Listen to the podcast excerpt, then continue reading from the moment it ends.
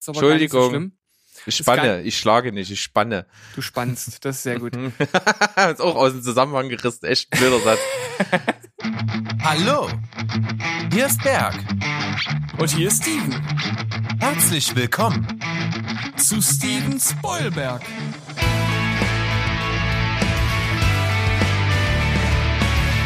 Steven Spoilberg.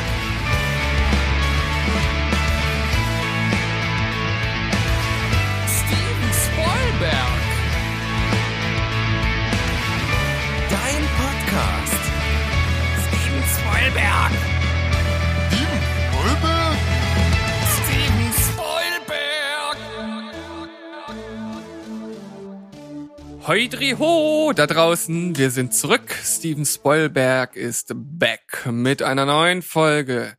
Die 10 und zwar schönsten Filme der Kindheit. Mit am Start ist natürlich wieder der Berg. Ja, meines Zeichens Initiator der Liste. Ich sage Hallo, Steven. Hallo Berg.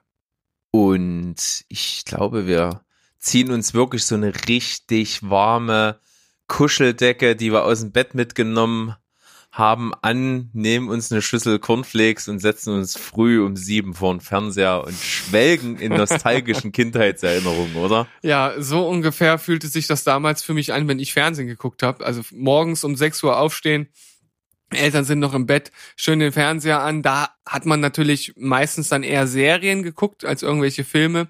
Und ich muss auch sagen, dass die Filme, die ich jetzt genommen habe, dann schon, äh, ich sag mal, nicht in diesem Kindheitsbereich von 6, 7, 8 liegen, sondern eher so 9, 10, 11. Das war so der Bereich, auf den ich mich jetzt so hauptsächlich gestürzt habe. Ja, ich habe jetzt einfach das genommen. Ich kann das jetzt auch nicht mit Alter so richtig dotieren. Wahrscheinlich auch so zehn Jahre, irgendwas um die Drehe, plus minus drei, vier Jahre vielleicht. Ähm, und da einfach die genommen, woran ich mich so erinnern kann, was ich wirklich bis zum Umfallen auch, glaube ich, mehrmals die Woche teilweise gucken konnte an Filmen. Mein Papa hatte ja wirklich eine riesengroße VHS-Sammlung damals, viele Filme aufgenommen und das war einfach so üblich und da waren wirklich Videokassetten, die teilweise dann schon wirklich echt krass abgegriffen waren, weil ich die so oft geguckt habe. Und da erinnere ich mich gerne dran. Und zum Beispiel wird mir nachgesagt von meinen Eltern, dass das so gewesen sein soll, dass ich äh, wohl Dirty Dancing unglaublich viel gesehen habe. Da kann ich mich aber tatsächlich jetzt nicht dran erinnern, im Sinne von, dass ich jetzt irgendwie weiß, okay, den habe ich oft geguckt. Das ist also, das liegt schon so lange Natürlich, zurück, dass ja, ich. hm, Nö, das, ja, ich, ja, ich leugne ja. das ja nicht. Das, ich leugne das ja nicht. Aber das liegt schon so lange zurück, dass ich mich da aktiv gar nicht dran erinnern kann. Aber es wird so gewesen sein. Was, was ihr nicht wisst, das hat Berg unterbewusst beeinflusst, denn er ist totaler Tanzfilm-Fan. Aha. da weißt du ja mehr über mich als ich selbst. Ja, das habe ich mir gerade ausgedacht. Nein. Nein! Oh, Doch. Die große Wende. Hat jetzt keiner mit gerechnet. Nee. Ich habe ja letzte Folge einen Cliffhanger gesetzt. Mhm. Soll ich den jetzt schon auflösen oder am Ende der Folge? Oh, du bist ein Schwein, wenn du das am Ende der Folge erst machst. die sollen ja auch die Folge erstmal hören. Also, äh, dann, dann, dann nimm doch den gleichen Cliffhanger dann noch in die nächste Folge mit. Ob das Sinn ergibt, wissen wir erst nach dem Cliffhanger. Ja, das stimmt. Aber vielleicht ist das ja auch ein Cliffhanger, der einfach immer weiter geschoben wird und nie aufgelöst wird. Ja, vielleicht. Wir werden es am Ende der Folge vielleicht erfahren. Du bist wirklich fies. ja, ich weiß. Und, und ich glaube, dir Gehört macht, zu meinem Wesen. ich wollte gerade sagen, ich glaube, dir macht das auch noch Spaß. Ja. Aber was uns auch Spaß macht, ist äh, diese Liste jetzt hier anzufangen. Oh ja. Und ähm, ja, wie immer, äh, ich, ich könnte ja hier praktisch schon den gleichen Text wie fast bei jeder Folge irgendwie ein, einspielen. Äh, kann man an diese Liste wieder unterschiedlich rangehen, durchaus, beziehungsweise vielleicht nicht unterschiedlich rangehen, weil es sind ja am Ende nun wirklich Filme, die man einfach in diesem Alter halt geguckt hat und die einen in irgendeiner Weise halt geprägt haben. Berg hat ja gerade schon gesagt, er hat Filme teilweise wirklich sehr oft geguckt und ich kann mich wirklich nicht an Filme erinnern, die ich, die ich als Kind oft geguckt habe. Ich glaube, sowas gab es bei mir tatsächlich nicht. Also auch alle Filme, die ich jetzt hier so mit drin habe, keine Ahnung, anscheinend hat sich damals schon bei mir angebahnt, dass ich eher der Vielgucker im Sinne von viele Filme, viele unterschiedliche bin, anstatt vieles mehrmals zu gucken. Also das gibt's bei mir tatsächlich nicht. Aber äh, ich habe, wie auch in allen anderen Listen zuvor, auch hier wieder äh, ein paar kleine äh, Streckungen unserer Regeln vorgenommen und äh, ihr seid bestimmt schon gespannt, was ich dort mir wieder hab einfallen lassen. Ähm, und damit ihr auch hier einen kleinen Cliffhanger habt, sage ich einfach mal, dass Berg heute mit Platz Nummer 5 anfängt. Okay, dann mache ich das. Und ich habe einen Film, da haben wir, glaube ich, schon mal ganz, ganz kurz drüber gesprochen in irgendeiner weit zurückliegenden Folge. Und zwar habe ich den Film geliebt, Falsches Spiel mit Roger Rabbit. ja. Und der ist auch heute noch absolut großartig. Hab mir den selber dann mal jetzt gekauft, auch auf Blu-ray. Und der hat nichts an seiner Faszination für mich verloren. Ja, das ist natürlich so, sozusagen der Film, der eigentlich, glaube ich, als erstes halt Realfilm mit Trickfilmfiguren verbunden hat. Und das damals schon in einer Qualität, die wirklich beeindruckend war. Und wie du ja gerade schon sagst, ähm, den kann man heute immer noch guten Gewissens gucken. Ich habe den damals auch gesehen. Es ist aber wirklich Ewigkeiten her. Ich kann mich jetzt an kein einziges Detail der Story erinnern. Äh, vielleicht kannst du uns da ja gleich noch mal ein bisschen erhellen. Ich weiß nur, dass mir der damals auch sehr gut gefallen hat, dass ich natürlich einfach die, diese Zeichentrickfiguren an sich natürlich toll fand und dass der auf jeden Fall kann ich mir vorstellen, ein Film ist, der auch bei anderen durchaus eine Rolle in der Kindheit gespielt hat. Also ich kann dazu nur sagen, das wird in dieser Liste sehr häufig vorkommen. Ich muss extrem schwärmen, ne, weil das sind einfach Filme, die einen geprägt haben und die man so toll findet. Und auch gerade den finde ich, wie gesagt, heute noch ganz, ganz großartig. Ist ein sehr, sehr besonderer Film, der auch verschiedene Genres ineinander vereint. Und du hast gerade angesprochen, es werden also in Realverfilmungsbereichen Zeichentrickfiguren eingebracht. Und obwohl zu dem Zeitpunkt, als der Film rauskam, die Technik, äh, die Computertechnik schon so weit war, dass man das hätte mit einem Computer machen können, haben die das wirklich noch richtig per Hand auf dem Reißbrett gemacht. Und das ist extrem aufwendig und auch sehr schwer, weil man da nicht so die Anpassungsmöglichkeiten hat wie jetzt mit einem Computer. Und deswegen ist das schon eine unglaubliche Besonderheit. Der Film ist eigentlich so eine richtige Film-Noir-Detektiv-Story. Es geht im Grunde genommen darum, dass Roger Rabbit ähm, ist ja ein, ein Zeichentrickstar eben in diesen äh, Zeichentrickfiguren Filmstudio und äh, er hat eben auch eine Zeichentrickfrau. Und es wird dann im Verlauf jemand ermordet und er wird eben beschuldigt, diesen Mord begangen zu haben und ist auf der Flucht und äh, er versteckt sich eben dann bei dem Privatdetektiv, der früher eben sehr, sehr viel im Bereich dieser Zeichentrickfiguren halt seine Dienste angeboten hat und der aber jetzt so echt so dem Alkohol verfallen und verbittert ist. Und mit ihm zusammen als Paar wider Willen begeben die sich eben ähm, auf die Suche nach Spuren und versuchen diesen Fall zu lösen. Und das ist echt cool, weil es eben diesen Kriminalfilm noir, de düsterer Detektiv äh, Flair eben hat und auf der anderen Seite aber eben dieses komplett überdrehte Zeichentrick-Ding und das fängt halt schon echt cool an, war damals auch so das, was er als, als kleineres Kind halt richtig gefesselt hat, wie der Film beginnt. Der Film beginnt nämlich mit einer total abgefahrenen Zeichentrickszene, in dem halt äh, Roger Rabbit als quasi Schauspielkaninchen in einer Fernsehserie mit einem Baby dort allerhand Schwachsinn produziert in einer Küche und so. Und das ist eben alles zeichentrickmäßig. Und diese Szene ist unglaublich krass. Und am Ende ist dann so eine, ist dann so ein Moment, wo dem Kaninchen halt eben ein Kühlschrank auf den Kopf fällt. Und du siehst ihn, wie er aus dem Kühlschrank rausguckt und über seinem Kopf, glaube ich, kleine Vögel fliegen, so wie, wie man das kennt aus Zeichentrickhumor. Und der, der Regisseur dann Cut, Cut, Cut ruft und sagt, was sind das? Was sind das? Das sind Vögel, keine Sterne. es sollten eben Sterne über seinen Kopf. Und deswegen müssen sie die ganze scheiß Szene nochmal drehen. Und da, das ist so der Moment, wo es in die reale Welt eben rüberschwappt. Und dieser Wechsel eben zwischen diesen Zeichentrickfiguren, dieser realen Welt mit dieser Detektivstory ist unglaublich besonders. Total spaßig, trotzdem spannend, bisschen abgedreht und eine coole Geschichte. Ja, was ich halt auch immer wieder total mag, ist halt dieses äh, Film Noir Detektiv Ding, ja, und das wird dort ja, äh, soweit ich mich auch selbst noch dran erinnern kann, halt auch äh, super eingebaut und das ist halt generell sowas, was mir halt auch an anderen äh, Serien immer wieder gefällt, wenn wenn so ein wenn so ein Retro Detektiv Flair halt eingebaut wird. Es ja, das ist also wirklich auch der das Gerüst des Films. ja. Und das ist zum Beispiel, wenn ich jetzt mal so an neuere Serien denke, bei, bei Jessica Jones ist das zum Beispiel auch so ein Fall, ja. Also sticht halt aus den Marvel-Serien dahingehend halt total äh, hinaus, weil halt dieses Detektiv-Flair mit drin ist.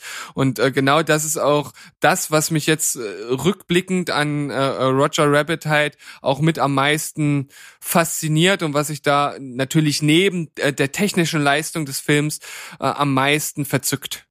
Ja, und äh, eine ganz, ganz, ganz berühmte Szene aus dem Film ist mit Jessica Rabbit halt eine, eine, ja, wie soll man das sagen? Ein gezeichneter Vamp, ein Männermagnet ohne Ende, die in einem Jazzclub einen Jazz-Song performt, äh, ich glaube im Original von Amy Irving, wenn mich nicht alles täuscht. Ähm, äh, Why Don't You Do Right heißt der richtig geiler Jazz-Titel, höre ich heute noch extrem gerne und die Szene, wie sie ihn singt in diesem Club, ist äußerst opulent und bleibt ein total im Gedächtnis. Ja, also du hast ja jetzt von dem Film schon ausführlich geschwärmt und ich glaube, wir haben alle mitbekommen, äh, dass dein Herz wirklich für diesen Film schlägt, dass der anscheinend deine Kindheit gut geprägt hat und dementsprechend sehr verdient hier in dieser Liste auftaucht. Dann verzauber mich mit deiner ersten Kindheitsretrospektive.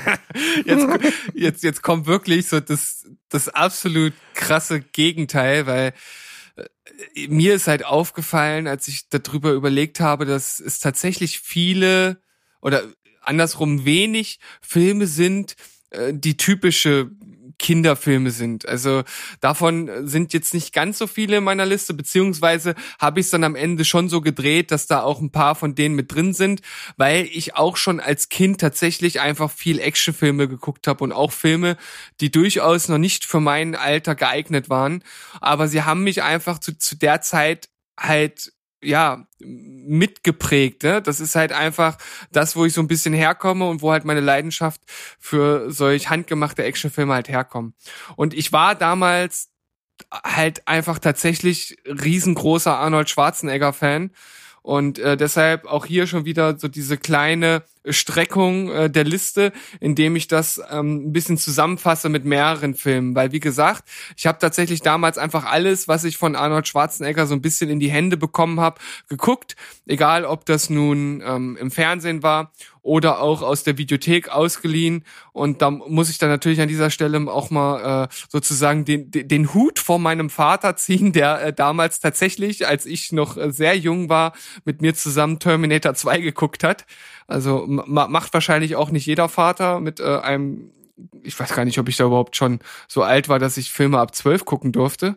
Ähm, ja, aber das hat mich natürlich geprägt und deshalb äh, einfach mal stellvertretend auf jeden Fall Terminator 2, über den ich ja nun auch schon mehrmals gesprochen habe in anderen Folgen. Dann ein Film, der halt einfach bei mir hängen geblieben ist, obwohl er eigentlich gar nicht so gut ist, aber mich damals halt auch einfach sehr unterhalten hat, ist Running Man. Weiß ich gar nicht, ob du den kennst. Äh, gesehen habe ich nicht, ich kenne aber.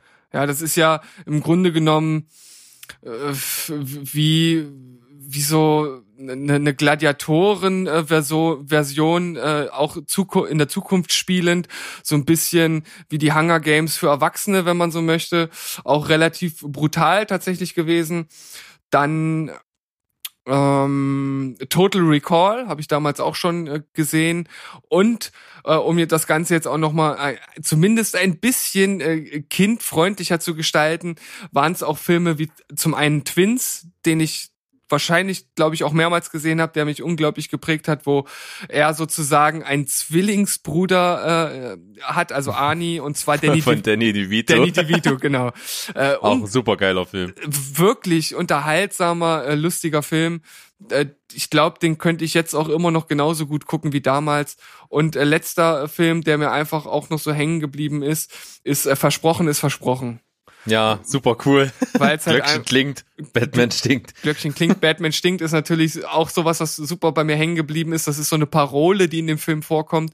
Und da geht's ja darum, dass er einfach vergisst, für seinen Sohn eine Actionfigur zu Weihnachten zu kaufen und die ist halt so beliebt, dass die halt einfach ausverkauft ist. Und er versucht dann halt am Heiligen Abend noch irgendwo diese Figur herzubekommen und stürzt da von einem äh, Chaos ins nächste und ist halt eine, eine Ist eigentlich wirklich absoluter Schrott, aber ist geil. ja, ne, das ist halt so eine locker leichte Weihnachtskinderkomödie. Und davon hat er ja durchaus einige gedreht. Er hat ja auch zum Beispiel noch den Kindergartenkopf gedreht, den habe ich auch gern geguckt, obwohl es auch ein unterirdischer Film ist. Ähm, noch irgendwas, naja, Junior, sowas habe ich dann schon gar nicht mehr geguckt, wo er hier schwanger wird. Das fand ich dann schon ziemlich abstrus. Ähm, aber die Filme, die ich genannt habe, das sind tatsächlich Filme, die mich einfach damals als, als Vorjugendlicher geprägt haben. Ja, cool. Also Actionfilm war ich ja nie. Ist, glaube ich, für niemanden, der unseren Podcast regelmäßig hört, jetzt mittlerweile ein Geheimnis. Aber sowas wie Kindergartenkopf, versprochen ist versprochen, das waren auch Filme, die ich öfter gesehen habe und auch ziemlich geil fand und zu meiner Kindheit durchaus gehört haben. Ja, dann mache ich gleich mal mit Platz 4 weiter, weil wir sind ja echt am Verquatschen gerade. Aber macht ja nichts. Ist ja ein bisschen unser Markenzeichen. Ich nehme als vierten Platz auch, äh, ich strecke mal unsere Regeln oder meine eigenen Listenregeln ein bisschen. Ich nehme drei Filme drauf und zwar die Turtles-Trilogie. Geil!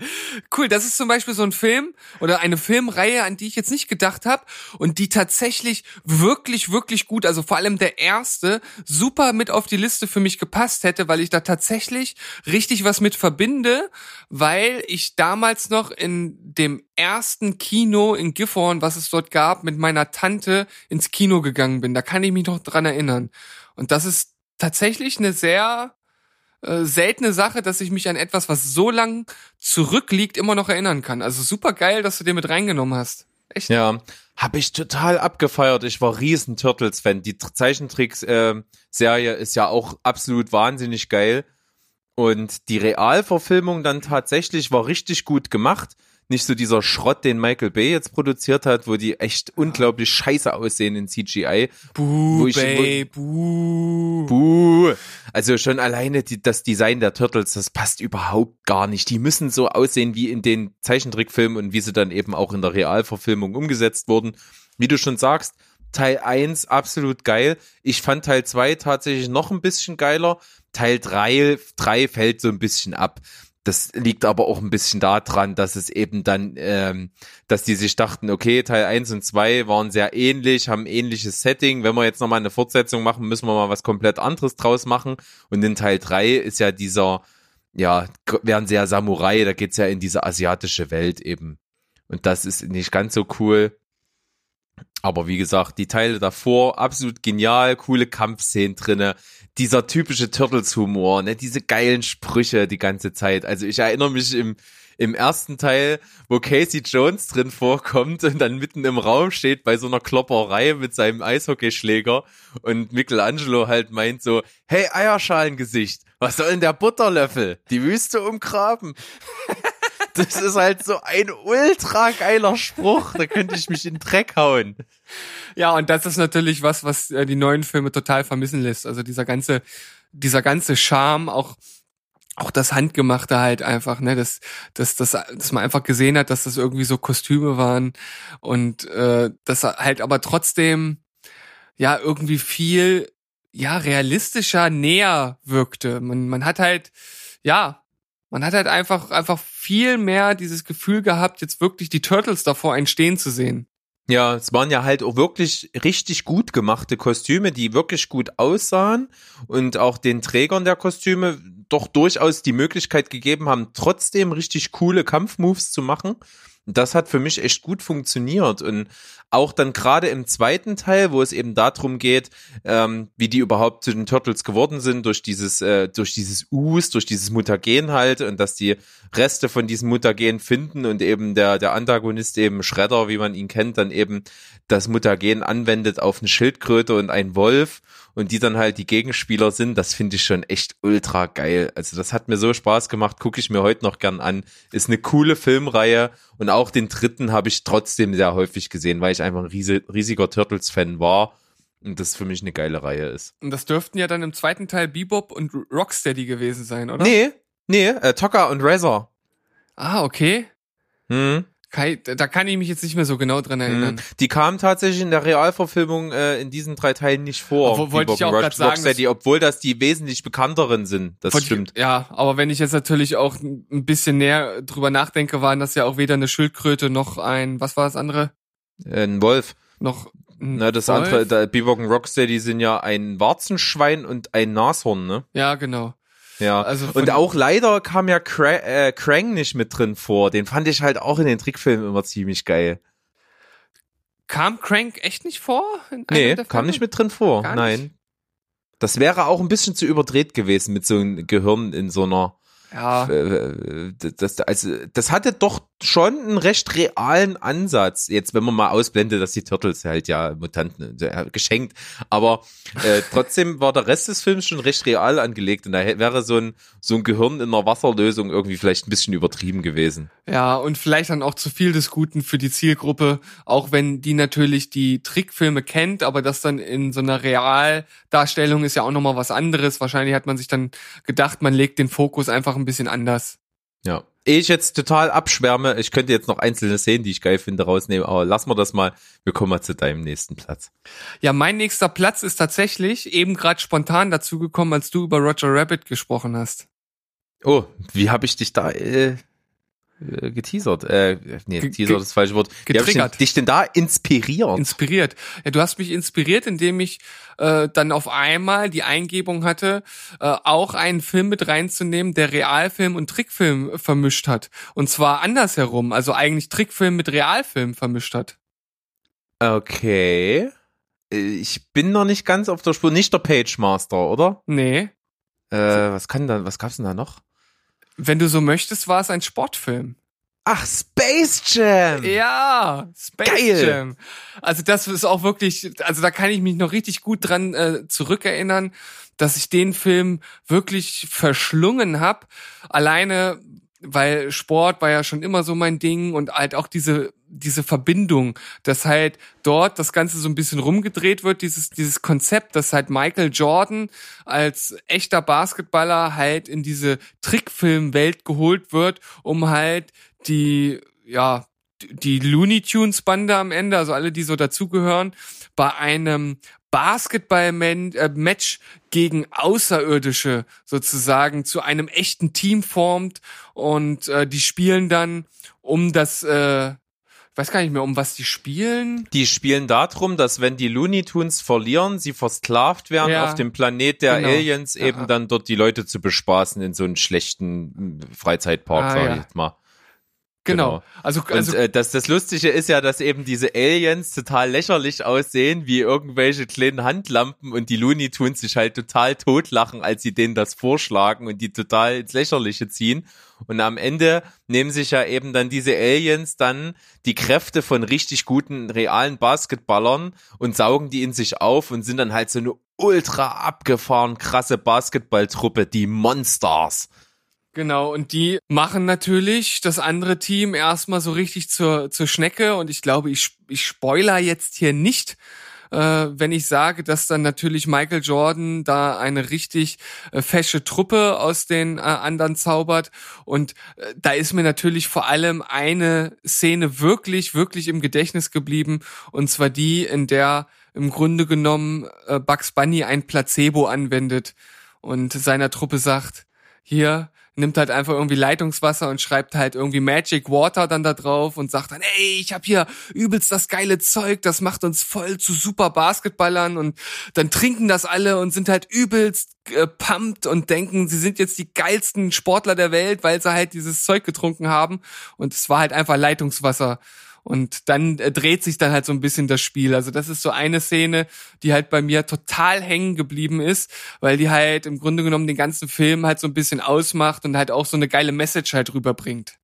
Ja, und man muss ganz ehrlich sagen, die konnten nicht verlieren, weil ein guter Kumpel, der mit ins Spiel einsteigt als alter Hase und das Ding halt rumreißt, ist einfach mal Bill fucking Murray. Das stimmt. Wer Bill fucking Murray in seinem Team hat, kann nicht verlieren. Ja, das sehe ich genauso. Und es war halt auch damals ein richtig cooler Film, der Michael Jordan auf dem Zenit seiner Karriere einfach mal. Es war nichts populärer im Sport als er. Der ist in alle möglichen Sachen mit rübergeschwappt, war Werbeikone und drum und dran und hat dann eben auch als Schauspieler den Film gerockt und auch ganz viele andere bekannte Basketballer hat man den auch, als sich selbst eben in diesen Film mit reingebracht. Ne, da war äh, hier Larry Bird mit dabei und Charles Barkley und, und was ist da, und Larry Johnson, das waren ja alles echt so total bekannte, populäre Basketballer und auf der Welle ist man einfach geschwommen. Das hat von vorne bis hinten funktioniert. Ja, und äh, nochmal ein kleiner Fun Fact, weil du ja sagst hier Michael Jordan gerade so auf der auf der Spitze seines Schaffens und der Film ist ja nun schon eine ganze Weile her ähm, und wir hatten nun in der vorherigen Folge ja auch über äh, Gehälter gesprochen ne, von äh, von Schauspielern und dann sind auch ein bisschen rübergeschwappt zu Sportlern. Michael Jordan ist immer noch einer der am besten verdiensten Sportler der Welt.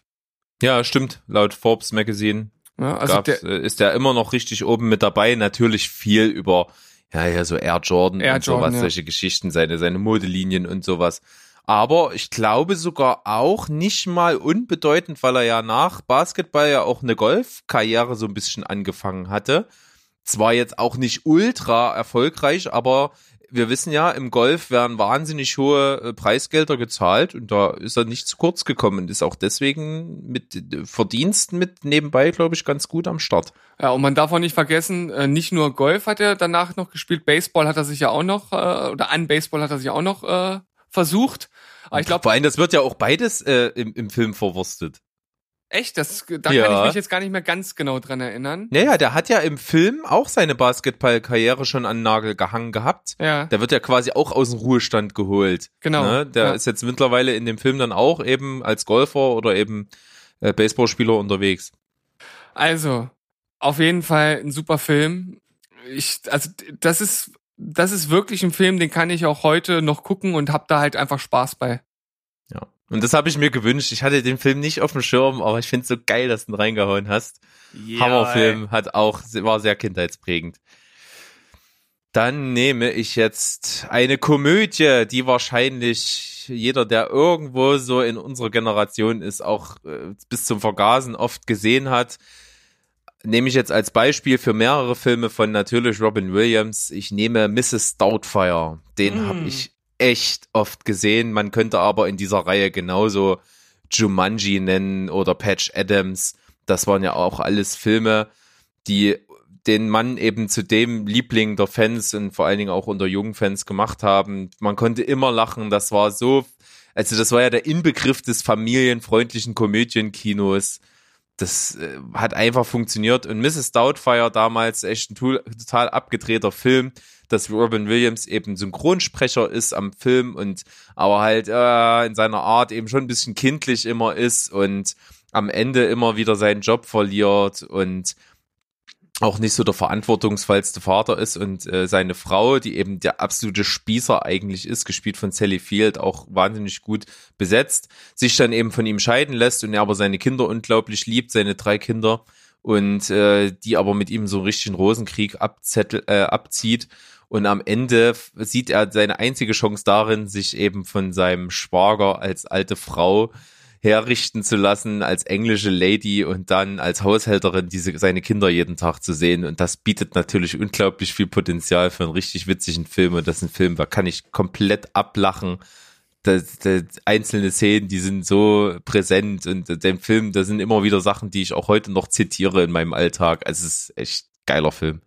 Tatsächlich ein Film, den ich erst vor kurzem wieder gesehen habe. ja, das ist auch, glaube ich, auch ein Film, der, der läuft doch gefühlt äh, jeden Monat im Fernsehen irgendwo mal.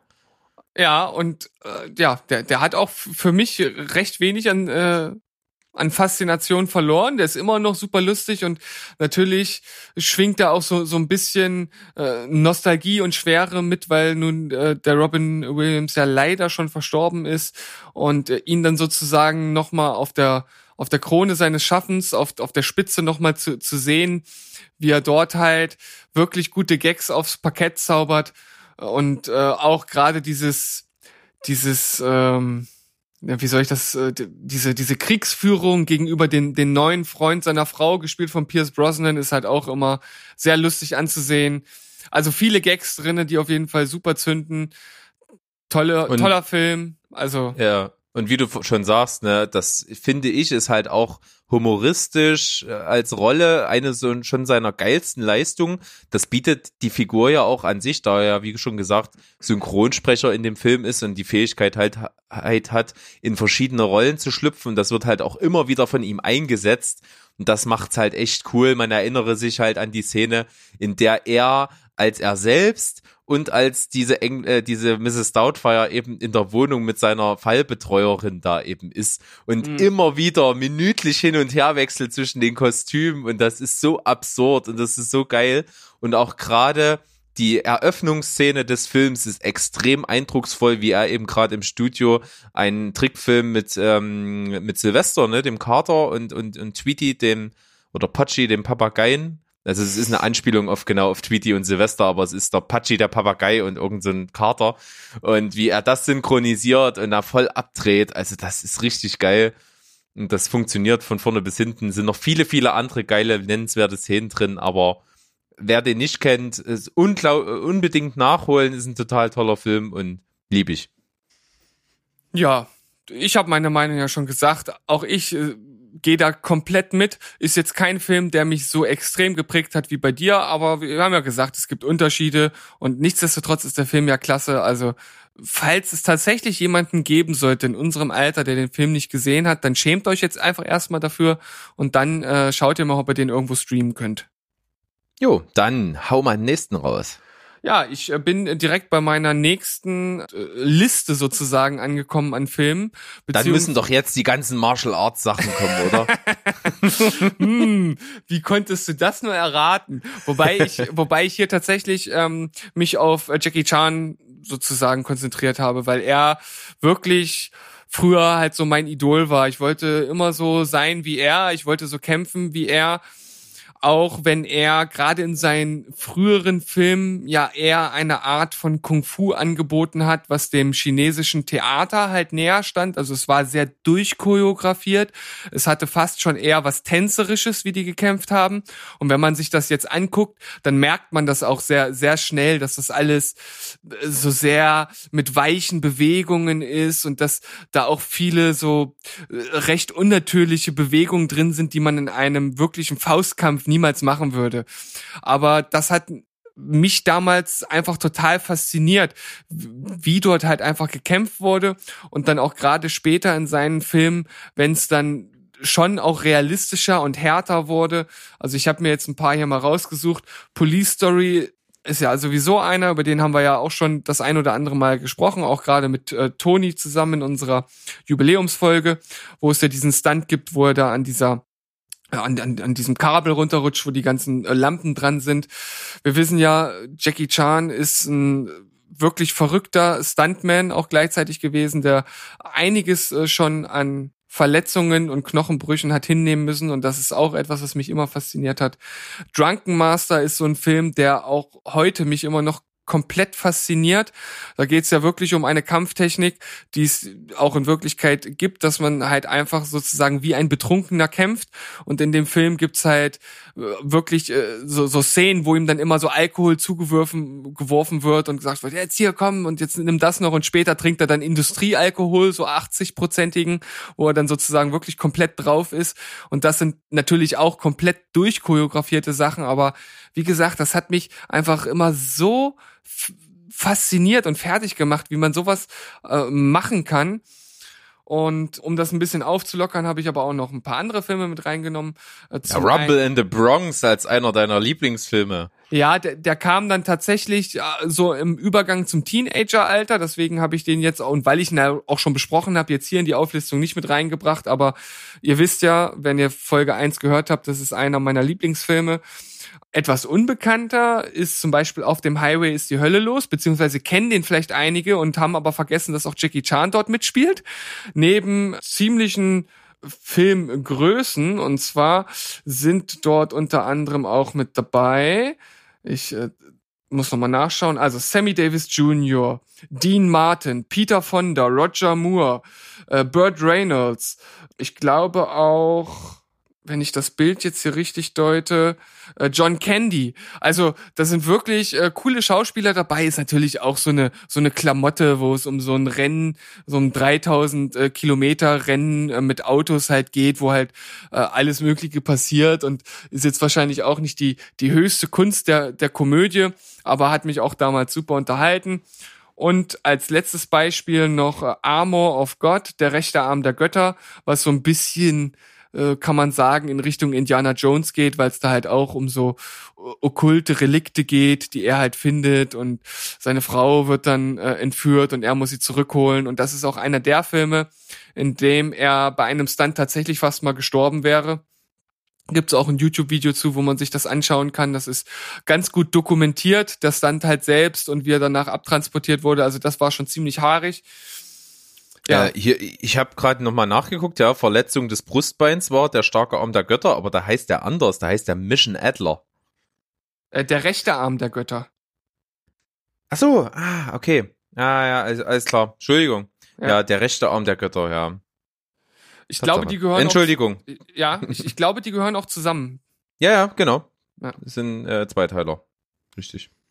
Also, Jackie Chan, wie gesagt, er ist halt einfach einer meiner Kindheitsidole, auch wenn ich jetzt da nicht mehr so ganz hinterher bin, wie das früher der Fall war, aber er darf einfach nicht fehlen bei mir auf so einer Liste.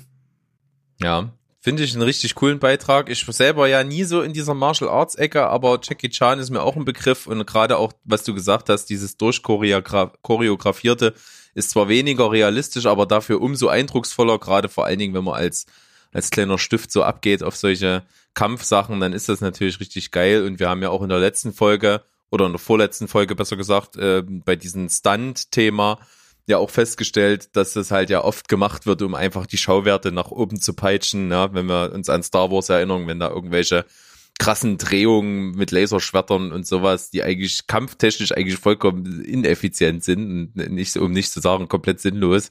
Ja. Dann geht's halt um die Schauwerte, aber das macht's auch ein bisschen den Reiz aus. Genau. Berg, was hast denn du jetzt als nächstes auf was, deiner Liste stehen? Was würde ich nehmen? Ich gehe halt immer, ich habe immer so ein paar Sachen mehr als nur die fünf und dann gehe ich immer so nach Gefühl, was jetzt passen könnte. Ich nehme Genau, ich, ich nehme einen Film und zwar, das ist wirklich ein richtiger Trickfilm, den ich auch heute noch immer wieder gerne gucke. Und zum Beispiel auch meine Frau, die liebt den Film über alles. Und zwar gibt es unglaublich viele Filme in dieser Reihe von Filmen. Und zwar geht es um Asterix. Oh, und es gibt geil. und ich habe eigentlich und ich habe eigentlich wirklich man kann es wirklich runterbrechen. Ich habe nur einen immer wieder geguckt. Asterix erobert so, Rom. Natürlich. Natürlich. Das ist einfach nur der killergeilste Asterix-Film, den es überhaupt gibt. Ja. Der ist so der Hammer und der ist ja so ein bisschen angelehnt an diese äh, griechische Mythologie von, von, von Herakles, der eben diese, diese zwölf Prüfungen durchführen muss, dann eben für die, um den Göttern halt äh, zu huldigen und, und seine Haut zu retten. Und genauso läuft dieser Film ab, ne? Wer Asterix kennt, die Gallier sind eben in diesem Dorf, haben den Zaubertrank und trotzen halt der römischen Besatzung. Und ähm, Cäsar wird irgendwann mal richtig angepisst und geht zu den Galliern und sagt ihnen, pass auf, wenn ihr die ganze Zeit immer nur so einen Widerstand leistet, dann gibt's dafür nur eine Erklärung, nämlich, dass ihr Götter seid. Und wenn ihr, wenn ihr es wirklich seid, dann huldigen wir euch, dann verbeugen wir uns und fügen uns und versuchen nicht weiter euch zu erobern. Aber ihr müsst das Ganze beweisen. Und wenn ihr das nicht beweisen könnt, dann seid ihr ewig versklavt bei uns. Und wenn ihr es aber beweisen könnt, dann fügen wir uns. Ja, und dann haben die eben diese Regeln, äh, diese, diese Aufgaben, die Herakles in der Sage machen musste, dann überarbeitet und dann eben eine Reihe von Aufgaben kreiert, die natürlich die beiden besten Gallier wer könnte es anders sein als Asterix und Obelix, lösen müssen, zusammen mit Idefix. Und das ist einfach so eine geile Odyssee. Richtig gut zündende Gags. Die Aufgaben sind geil, die Figuren sind geil, die Musik ist der Hammer. Äh, das ist wirklich ein runder Film, habe ich tausendmal gesehen, kann ich mir immer noch tausendmal angucken, werde ich mir auch immer noch tausendmal angucken. Und wir dürfen nicht vergessen, der Film hat schon ein paar Jahre auf dem Buckel. Ich weiß ja nicht, ob du es gerade parat hast ich glaube. Nee, ist ja aus den 60ern sogar. Ich glaube, ich glaube, ich glaub, der ist Ende 60, ich bin mir nicht ganz sicher. Ich gucke da Weile. Und also für mich einfach die geilste äh, Prüfung und Szene aus dem Film ist halt die Suche nach Passierschein A38. Also Also genau, wer den Film nicht kennt, der kennt aber Passierschein A38. Das ist wirklich eine der stärksten Sachen, ja. ja, und äh, weil ich es halt gerade angesprochen habe, äh, der Film ist ja halt wahrscheinlich jetzt schon 50 Jahre alt, Also, also erst von 76, nicht ganz 50. Ah, okay, Jahre nicht ganz nein. 50 also Jahre. Hat noch ein bisschen Zeit. hat noch ein bisschen Zeit. Aber nichtsdestotrotz ist diese Szene so aktuell wie nie zuvor. Also es hat sich eigentlich nichts an der Bürokratie geändert. Wahrscheinlich ist es sogar noch schwieriger geworden. Also am Ende geht es in der Szene halt darum, dass sie einen bestimmten äh, Passierschein, ich weiß gar nicht, ob sie den Passierschein selbst holen müssen oder ob Ja, den genau. Das, Genau. das Ziel ist, die stehen vor diesem römischen Verwaltungsgebäude und Rom ist natürlich, das ist eine Persiflage, natürlich. Ja, ja. Rom ist ja die, die, die Nation oder, oder das Volk gewesen, was so langsam solche Strukturen eingeführt hat. Und da gehört eben Bürokratie dazu und die kommen halt schon nach einer Reihe von Aufgaben nach Rom oder in die Vororte von Rom und sollen eben in diesem Verwaltungsgebäude nur Passierschein A38 erhalten. Das ist das Einzige, was die müssen. Und die sagen, ja, ist ja ganz einfach und so gehen dort rein und das ist einfach so killergeil. Ja, die werden halt im Grunde genommen von einem Büro zum anderen geschickt. Keiner weiß äh, genau, wie es weitergeht und zu wem sie als nächstes müssen. Und die sind halt am Ende dann so verzweifelt, dass sie dann äh, sozusagen die, die eigene äh, Waffe auf die Bürokratie richten, was dann halt auch eigentlich eine ne Killerlösung ist, ja. Also, wie gesagt, ich, ich finde wirklich, der, der Film hat bis vielleicht auf den Zeichenstil, aber selbst der, da schwingt halt so ein bisschen Nostalgie mit, hat er halt nichts, nichts an Faszination verloren. Und selbst die anderen Prüfungen, die dann noch alle dabei sind, ob der äh, Obelix zu dem Koch geht, wo er alles äh, futtern muss, oder Das ist äh, zum Beispiel meine Lieblingsepisode. ja, die ist halt natürlich auch geil. Oder wo sie zu, wo Asterix zu dem, zu diesem äh, Hypnotiseur reingeht, das ist auch klasse. Das Speerwerfen gegen diesen besten äh, Speerwerfer der Welt. Ach, da sind so viele Sachen drin. Ich könnte jetzt Ja. alle aufzählen. Und halt äh, auch Grandios. ein richtig cooles Ding ist ja, die bekommen ja äh, äh, ein Notar quasi an die Seite ja gestellt, der diese ganzen Prüfungen überwacht. Ja. Und der ist halt auch der absolute Oberhammer. Das ist so ein richtiger kleiner Bürokratentyp, der immer mit so nickenden Kopf läuft und gleich am Anfang, wenn die Musik kommt, die total ikonisch ist und der mit nickenden Kopf dort durch die Gegend läuft und die beiden hinterher und das diese Bewegung nachahmen, wie so Tauben laufen. Das ist so geil. Jetzt ist, das hat mich auch echt geprägt. Hammerfilm liebe ich total. Ja, also auch wieder zu Recht hier in der Liste und ein Film, den ich nicht äh, direkt auf dem Schirm hatte. Und ich kann jetzt auch einfach wieder nur sagen, Berg, wir ergänzen uns in dieser Liste irgendwie äh, zu, erschrecken. Also viel, viel zu gut. Das, das, Ja, das macht mir vor Angst. allen Dingen, vor allen Dingen, ich habe mich ja schon so auf die Liste gefreut. Ich habe die schon seit Wochen fertig und, und dachte immer, ach komm, jetzt jetzt jetzt bringen wir sie mal und habe mich schon auf meine Sachen gefreut und jetzt kommen von dir halt auch so geile Sachen noch. Äh, Das macht echt riesig Spaß. Ich hoffe den Leuten da draußen auch und äh, damit wir die das das Niveau einfach hochhalten, hau mal deinen raus. Ja.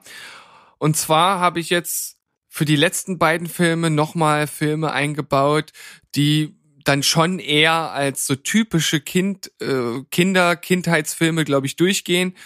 Und einer davon, den ich wirklich absolut bezaubernd finde und den ich auch erst vor kurzem noch einmal gesehen habe, ist äh, Matilda. Den habe ich zum Beispiel nie gesehen. Hast du nie gesehen? Och, Nee. der, ist, der, ist, der ist wirklich, wirklich richtig gut. Es geht um ein kleines Mädchen, das in einer Familie aufwächst, in der sie eigentlich eigentlich nur Beiwerk ist. Äh, Sie versorgt sich selbst. Ist so ein kleines Mädchen im Grundschulalter. Äh, Die Eltern sind eigentlich irgendwie immer nur unterwegs auf Achse. Ein äh, Elternteil ist von Danny DeVito gespielt, natürlich auch wieder großartig von ihm. Alles ein bisschen überzeichnet, also sowohl die Eltern als auch dann, wenn man so möchte, der, der eigentliche Antagonist sozusagen im Film, das ist die Rektorin der Grundschule, an der halt Mathilda dann ist, die halt so völlig, also eigentlich ein richtiger Comic-Charakter ist, so in ihrer Überzeichn in, in, in ihrer Überzeichnung.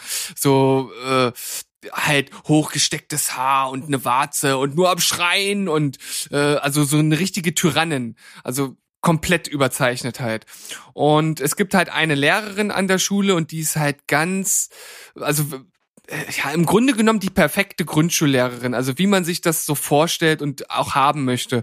Und natürlich freundet äh, die sich halt mit Mathilda an. Und das Besondere an diesem ganzen Film ist ja, dass Mathilda nicht nur ein einfaches, normales Kind ist, sondern sie hat besondere Fähigkeiten. Sie hat sozusagen paranormale Fähigkeiten. Also sie kann äh, Dinge schweben lassen. Ja, und das führt dann natürlich dazu, dass sie sich entsprechend äh, zusammen mit ihrer Lehrerin dieser Rektorin stellt, wenn man so möchte. Ja, und es geht halt am Ende einfach darum, dass man ja sein Kind halt natürlich beachten sollte, dass man sich mit seinem Kind beschäftigen sollte, dass äh, man die die Fähigkeiten und die Dinge, die da sind, dass man die halt fördert, das äh, kommt dann auch in der Form vor, dass sie mit ihrer Klassenlehrerin dann zusammen ihre Fähigkeiten dort, dort verbessert. Es geht um Freundschaft. Ähm, es geht um so viele typische äh, Kindheitsthemen, die hier einfach wunderschön verpackt werden. Und auch die Hauptdarstellerin, die die Mathilda spielt, die ist wirklich, wirklich bezaubernd.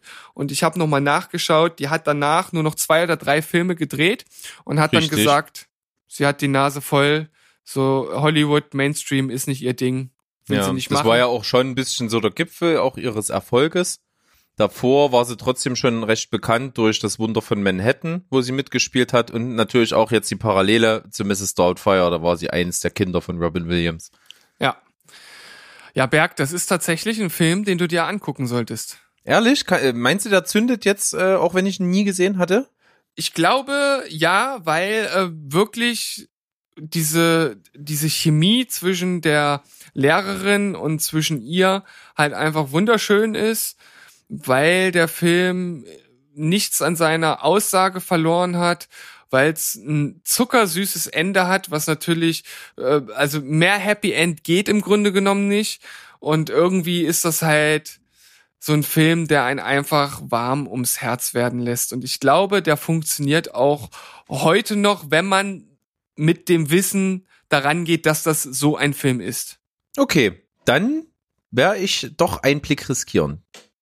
Ist ja wirklich noch so ein offenes Ding. Ich habe natürlich damals mitgekriegt, dass der unglaublich populär war, aber irgendwie bin ich ja nie dazu gekommen, den zu gucken. Keine Ahnung. Schön. Dann komme ich mit meinem Platz eins um die Ecke.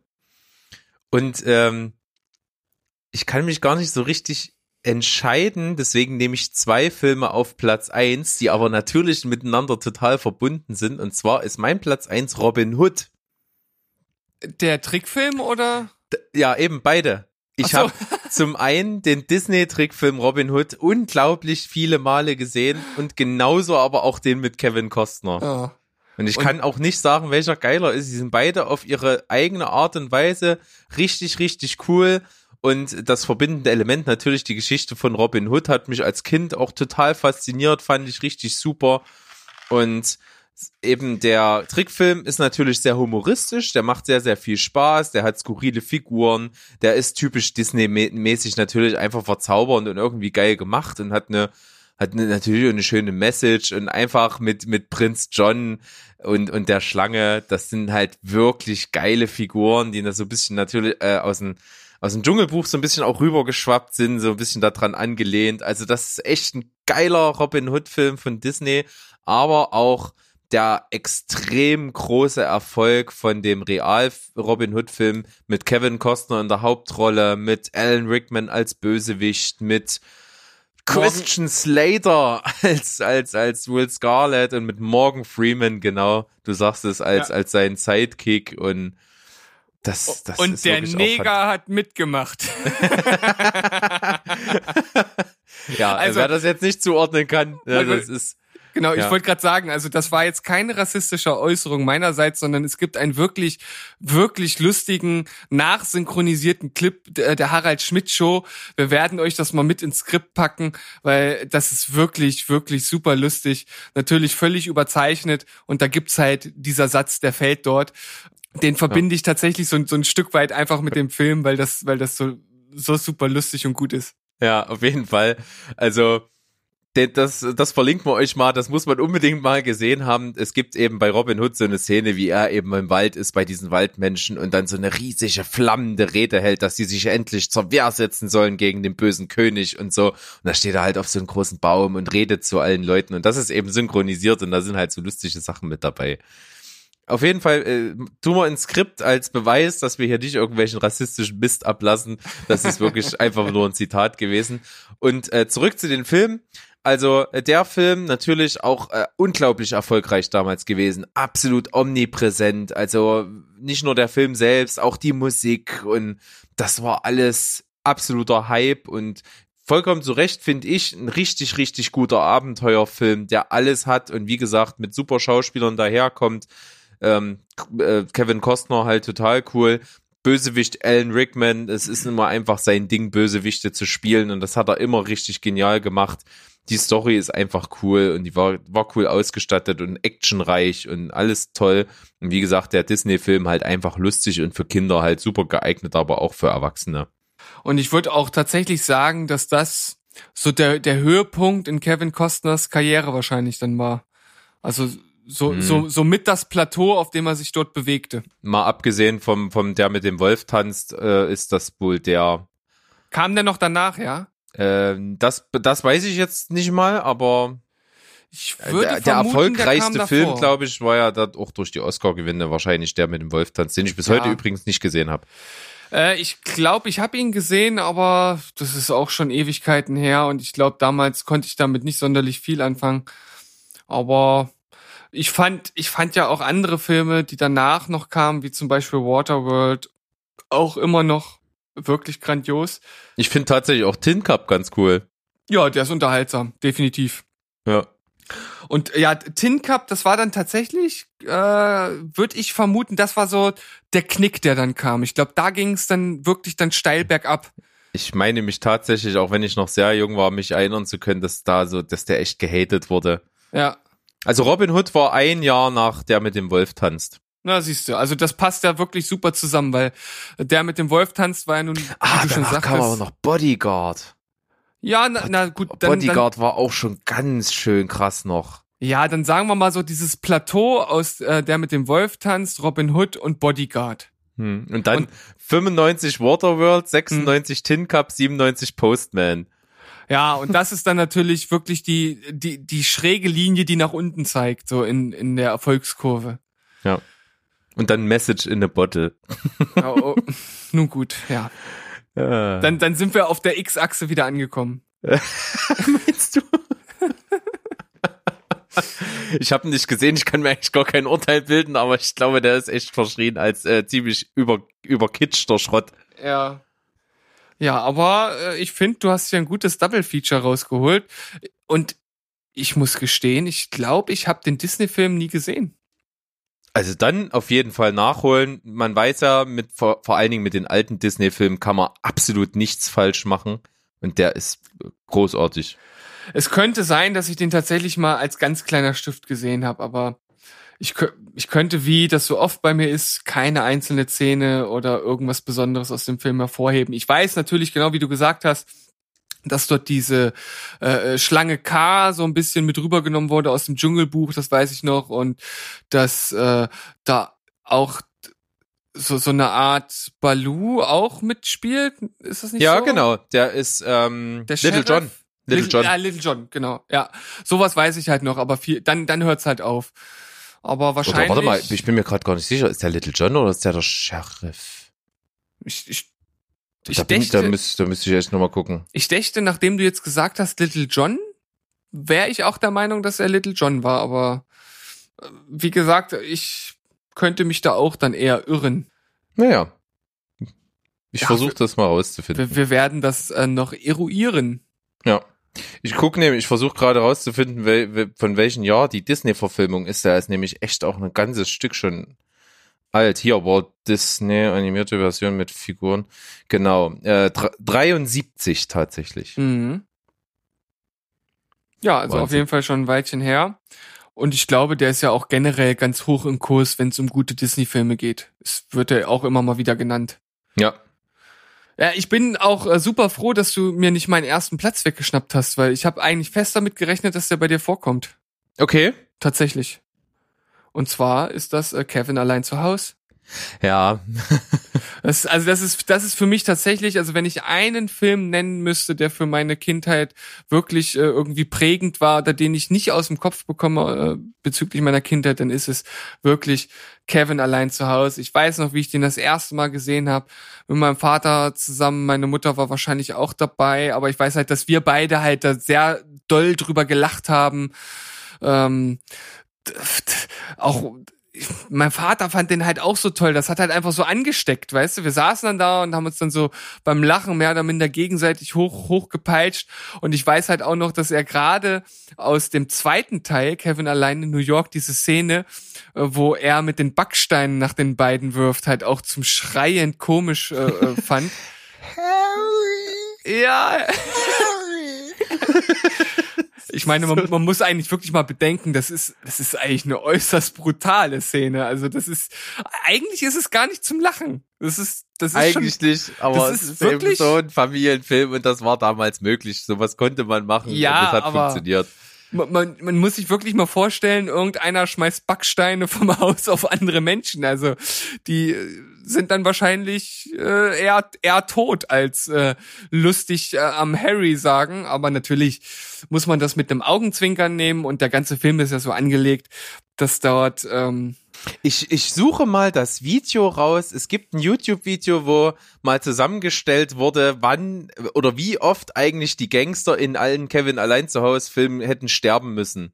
ja, ich glaube, Oder, oder zumindest extrem hart verletzt werden würden. Das wurde dann immer so eingeblendet und mit so, ich glaube sogar noch mit so Mortal Kombat Anleihen, so mit Fatality und sowas. Das war eigentlich immer ganz witzig. Äh, das muss ich mal raussuchen, ob ich das nochmal finde. Ja, also ich glaube, der Backsteinwurf wäre auf jeden Fall ein Riesen-Fatality gewesen. Ähm, aber auch die anderen Sachen, ob das nun äh, Verbrennungen, äh, äh, irgendwelche Tacker in äh, an Körperstellen, äh, wo man sie nicht gerne haben möchte, äh, das das f- fast schon an stirb langsam erinnernde, äh, erinnernde Treten auf Scherben.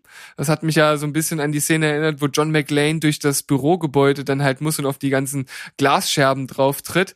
Ja. Ähm, wahrscheinlich führt das dann nicht zum Tod, aber ist natürlich auch äußerst äh, brutal. Ach, da gibt's ja so viele Sachen drin. Und es ist ja auch wirklich so, ähm, dass wir haben ja vorletzte Folge drüber gesprochen, über äh, Stuntman-Jobs und äh, dass manche Sachen, die einen als Zuschauer sehr unscheinbar vorkommen, teilweise echt gefährlich sind und wirklich Fachmänner brauchen. Und ich kann mir vorstellen, dass bei Kevin allein zu Hause viel davon dabei war. Ja, auf jeden Fall. Da gibt's ja total viele äh, Stürze, ob das nun Treppen runter ist, ähm, ob das, äh, keine Ahnung, wenn sie da von so einem von so einem Pfosten, der von der oberen Etage an so einen, an so Stricken runtergeschleudert wird, umgehauen werden. Also da gibt's ja einiges, wo man schon wahrscheinlich Joe Pesci nicht zutrauen wollte, das halt irgendwie äh, selbst durchzustehen. Ja. Und natürlich seinem Kollegen, dessen Namen ich jetzt nicht im Kopf habe, weil er ich nicht weiß so nur, die Figur ist. heißt Marv, aber ich Genau. habe jetzt auch nicht, hab ihn auch nicht im Kopf. Der hat ja später dann doch nochmal durchgestartet, karrieretechnisch mit irgendeiner so äh, Crime-Serie, mit, ich glaube, Criminal Minds oder irgend sowas. Da hat er, ist er doch echt nochmal richtig gut bekannt geworden, hat mit über viele Folgen hinweg Ist dort das eine so? tragende Rolle gespielt. Ja, Tatsache. Ich, ich finde das gleich raus, während du dein B- bitte, Abschluss. das- das ich habe ja gerade einge, eingegriffen bei dir, du wolltest noch was sagen. Ja, aber das äh, finde ich gerade total spannend, weil das äh, wusste ich erstens nicht und zweitens interessiert mich äh, das jetzt wirklich, wo er reinpasst. Wahrscheinlich ja dann irgendwie ohne Bart oder so, deswegen kann ich es jetzt, denke ich mal, nicht zuordnen. Es Naja. sieht doch relativ typisch aus. Ja? Äh, Also er heißt Daniel Stern. Ja. Oh, das Bild bei Wikipedia ist auch der Knaller, ey. Hammermäßig.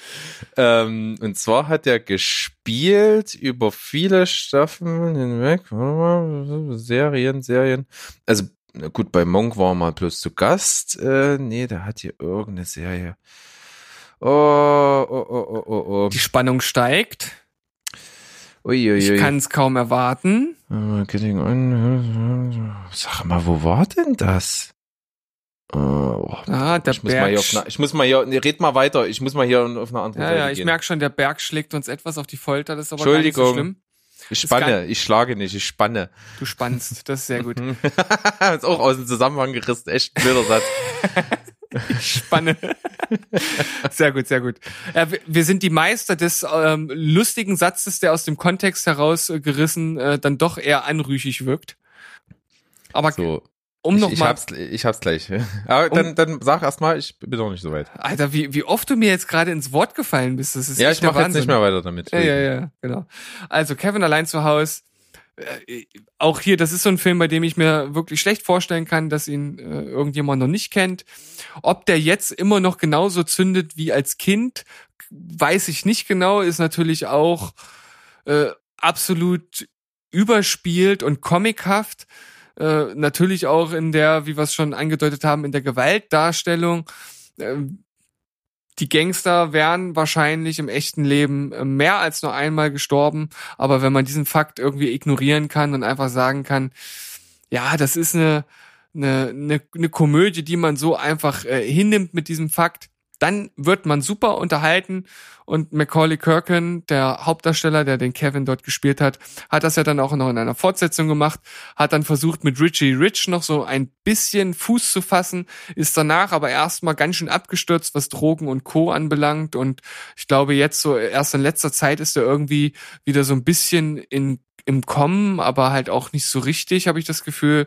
Mal gucken, ob der noch mal Fuß fassen kann, ist ja mittlerweile auch schon Ja, das letzte bisschen Bekanntheit, das hat er ja wirklich nur noch gehabt, weil er ja über viele, viele Jahre hinweg mit äh, Mila Kunis liiert war. Ah, siehst du, selbst das ist an mir komplett vorbeigegangen. Und, aber was man sagen muss, der hat ja, der stammt ja auch aus so einer Schauspielerdynastie, der hat ja, glaube ich, auch noch zwei oder drei Brüder. Und man sieht auf jeden Fall die Familienähnlichkeit deutlich. Und ich glaube, einer oder zwei dieser Brüder spielen ja auch zum Beispiel bei Fargo mit. Ach. Ja, erste Staffel Fargo. Da spielt einer seiner Brüder. Und ich muss jetzt echt, ich bin gerade vollkommen geschockt. Der scheint wirklich, ich scheine Quatsch erzählt zu haben. Ich finde hier keine so richtige Crime-Serie, die mir jetzt gerade vorgeschwebt hat, wo der mitgespielt hat. Ich, ich weiß nicht, wie ich mich da jetzt so irren konnte. Ich habe hier als Fernsehserie Manhattan, die sagt mir nix. Ich weiß nicht, was ist das? Manhattan, Manhattan-Projekt, erst eine Atombombe. Nee, das ist, nee. Und, und Getting On, das kenne ich auch nicht. Das klingt aber auch alles nicht. Wie gesagt, bei Monk mal einen Gastauftritt gehabt, aber jetzt auch nicht jetzt äh, Regular Joe und Danny, sagt mir auch alles nichts, Fernsehserien. Also, okay, ich habe anscheinend wirklich Schwachsinn erzählt, sorry. Tut mir leid, dass ich jetzt so viel Spannung aufgebaut habe und so einen Idiotenscheiß erzählt Oh, ja, habe. Jetzt, jetzt bin ich tatsächlich ein bisschen enttäuscht, schade. Hm. Naja, aber äh, seine Filmografie ist eigentlich ziemlich umfangreich, muss ich sagen. Doch, durchaus. Also hätte man äh, nicht vermutet, ich weiß jetzt natürlich auch nicht, inwieweit er dort äh, wirklich wichtige äh, Rollen gespielt hat oder halt nicht, aber er ist auch immer noch aktiv. Also ähm, letzter Eintrag ist von 2018. Hm. Game, Game Over Man, das ist doch ein Netflix-Film, oder? Habe ich noch nie von gehört. Ich, ich, gla ich glaube, wenn ich mich nicht vertue, und da spielt auch ähm, der mit der Andy bei ähm, Modern Family spielt. Hm, Ja, richtig. Tatsache. Ich habe es Ist gerade aufgerufen. Hm. Irgendwie so ein, äh, spielt irgendwie in einem Casino, irgend sowas, ne? Ich habe da. Habe ich noch nie von gehört, aber ist ja eine Netflix-Produktion. Ja, Jetzt muss ich aber sagen, diese grandiose Liste, die wir haben, die haben wir jetzt so doof zu Ende gestolpert irgendwie. das ist doch voll kacke. ja, nur gut, das also, es kann halt nicht einfach äh, immer alles passen. Manchmal kommen einen einfach irgendwie Hindernisse in den Weg, die man vorher nicht erwartet hat. So war das nun mal diesmal der Fall. Äh, mein Gott, Aber wir reißen das Ruder jetzt nochmal mit einer ordentlichen Portion rum. Honorable Mentions. ja, da gibt's auf jeden Fall einige bei mir. Ja, ich habe auch ein bisschen was. Fang mal an. Ähm, gut, ich fange an, indem ich jetzt noch mal die ganzen Actionfilme abreiße, die ich äh, noch so auf dem Schirm hatte. Und zwar einmal Auf der Flucht mit Harrison Ford. Dann Oh ja. äh, auch Harrison Ford, Jäger des verlorenen Schatzes. Natürlich stirb langsam. Ich habe ja schon in der ersten Folge damals erzählt, dass ich den als kleiner Stift nun auch das erste Mal äh, gesehen habe. Hätte eigentlich auch mit in die Liste gehört, aber da ich ihn schon so oft erwähnt habe, dachte ich mir, wäre ja auch blöd, den noch mit reinzunehmen. Dann äh, tatsächlich Aliens 2, den habe ich damals äh, bei einem Kumpel von mir gesehen und zwar ist das der Ralph und äh, Ralph habe ich schon mal erwähnt im Zusammenhang mit Gladiator, als ich ihn gespoilert habe und äh, als er direkt aus dem Kino kam und ich ihm gesagt habe, was am Ende passiert.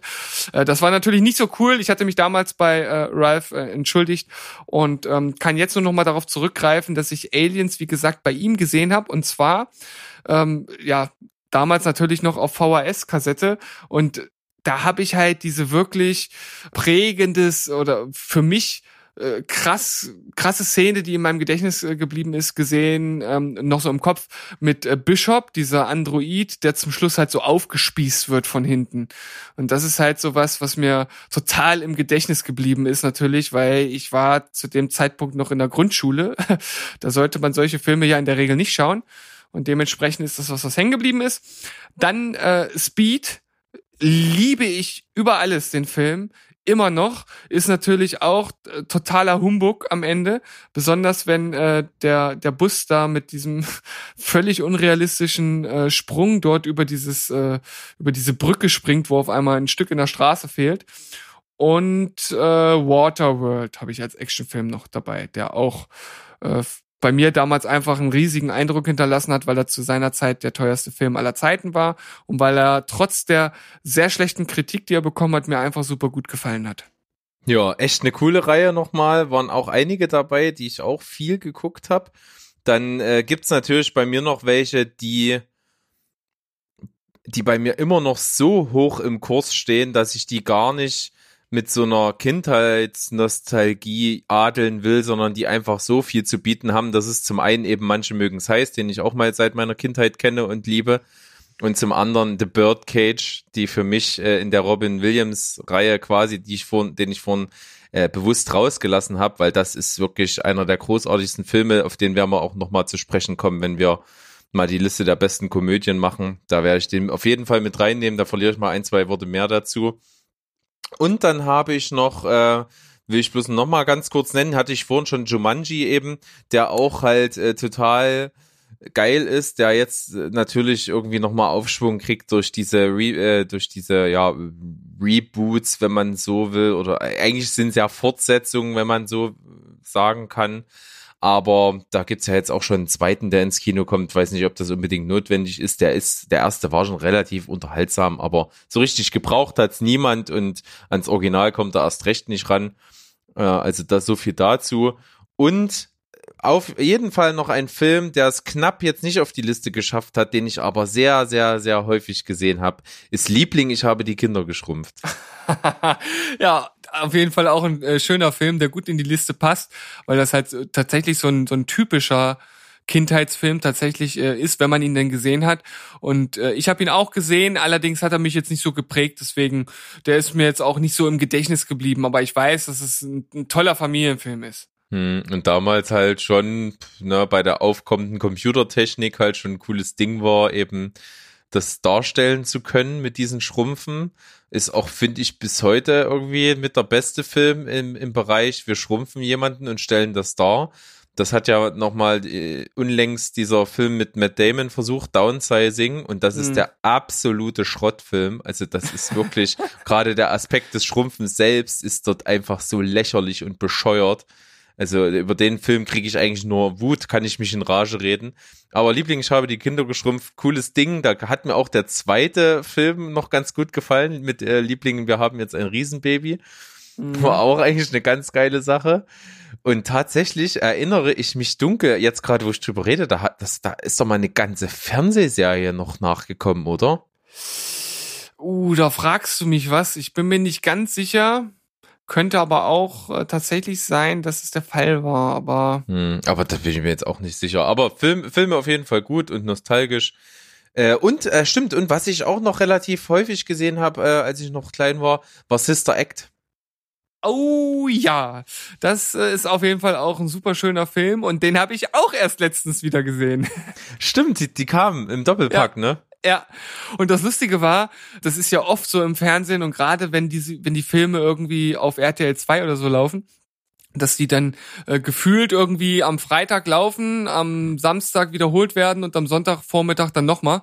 Und äh, so war das bei dem Film halt auch. Also dass ich äh, dann irgendwie das das Ende des Films, also ich habe den dann jetzt auch nicht ganz gesehen gehabt, sondern tatsächlich eher äh, nur so das Ende des Films nochmal. Und ich habe dann zweimal im Grunde genommen wirklich äh, äh, ab der gleichen Stelle irgendwie zufällig auf den Sender geschaltet und mir dieses Ende dann nochmal angeguckt.